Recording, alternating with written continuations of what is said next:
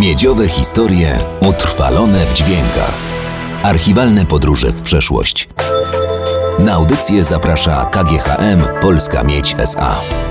13 grudnia 1981 roku Wojskowa Rada Ocalenia Narodowego wprowadziła w Polsce stan wojenny. Pracownicy kopalni Rudna już następnego dnia rozpoczęli strajk. Znak do protestu dał Franciszek Kamiński. Przyjechałem na godzinę szóstą, no i sygnalistka na moją prośbę już tych ludzi do klatki nie wpuszczała.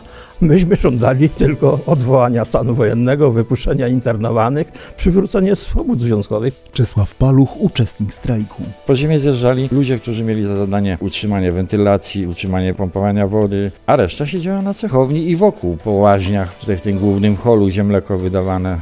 To masa narodu, no, kilka tysięcy na pewno. Cały czas mieliśmy sygnały z wieży szybowej, gdzie byli obserwatorzy, prawda? Jadą, nie jadą, będą atakować, nie będą atakować. Atak był zapewniony przez pułkowników, z którymi przez te no, trzy dni właściwie negocjowaliśmy. Oni nas straszyli, co oni nam mogą zrobić. No, rozgonić, spałować, zlać wodą. O strzelaniu ostrą bronią to nikt się tego nie spodziewał. Andrzej Poroszewski, przewodniczący Komitetu Strajkowego. Z Rady Wolna Europa dowiedzieliśmy się, że są zabici i ranni górnicy w kopalni Wujek w wyniku akcji ZOMO. Kiedy 17 grudnia stwierdziliśmy, że oddziały okupujące teren kopalni Rudna szykują się do ataku. Przedstawiłem taki wniosek, żeby udać się z wartą grupą na teren Polkowic i tam spotkać się w kościele. Kiedy zomowcy ostrzelali budynek cechowni, górnicy wyszli przed zakład i ruszyli w kierunku Polkowic. Wtedy na protestujących poleciały granaty z gazem łzawiącym.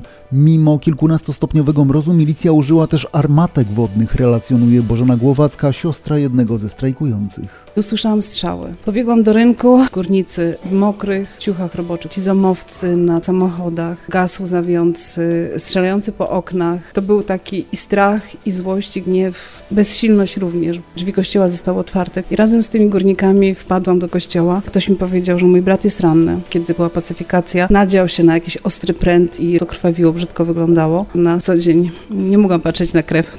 Uciekałam z domu, jak mama chciała kury zabijać. A tutaj przez chwilę byłam sanitariuszką. Wtedy nie myślałam już o strachu. Jeszcze tego samego dnia milicjanci aresztowali kilkunastu górników. Ostatecznie na ławie oskarżonych usiadło pięciu liderów strajku. Oczywiście, tylko idiota się nie boi. Co z dekretu o stanie wojennym wiedzieliśmy. Tam był przewidziany również wyroki śmierci. Nam to również groziło. Oskarżeni górnicy zostali skazani na kary więzienia w zawieszeniu. Ja jestem dumna, że wtedy mój brat tam brał udział. Jestem dumna, że ja w tym brałam udział. I tam wtedy ludzie stanęli po stronie dobra, a dobro zwycięża. Chociaż wydaje się, że można je zdeptać, zakneblować, uciszyć, ale prawda zawsze zwycięży.